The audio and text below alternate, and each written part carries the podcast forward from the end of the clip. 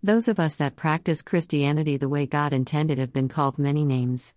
Among those names are holy rollers and Bible thumpers. No wonder Christians are called names. We choose to be holy because the Word of God instructs us to be holy, and we choose to thump through the Bible so that we can understand what holiness is all about. And when the principles of the Word of God are applied, we are called many other names, many of which I cannot bring myself to repeat. Despite the many names Christians have been called, Christianity still thrives and drives others over the brink of name calling. With this, it must be true that whoever practices Christianity must be insane. The fact is, Christians celebrate a God that has never been seen. We worship and adore one who cannot be seen.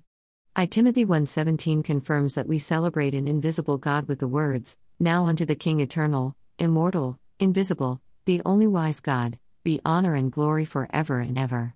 Amen. Yes, we must be insane to worship the invisible God that created all rather than worshiping images created by own hands.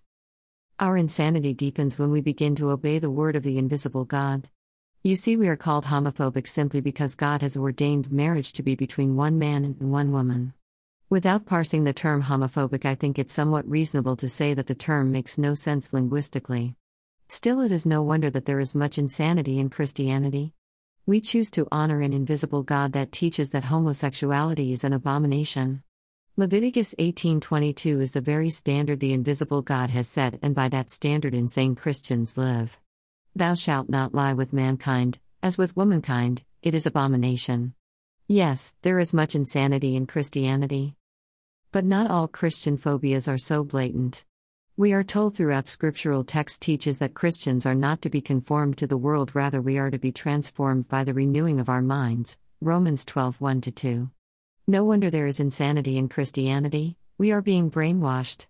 We live according to the mandate of God and don't give in to the rudiments of the world. We stand separate and apart from everything that pulls away from God. We are counted as boring and sticks in the mud all because we have renewed minds. Yes, one would have to be insane to trust and rely in an invisible God that teaches marriage as being a union between one man and one woman who have transformed their minds from the things of the world into the mind of Christ. I have to say with all boldness that I am one of those insane people trusting in the invisible God who sent his only Son to be born of a virgin, man that's insane, who lived a sinless life pointing men to his Father.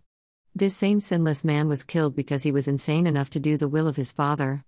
Yes, there is much insanity in Christianity, but I would rather be with insane Christians than with sane infidels.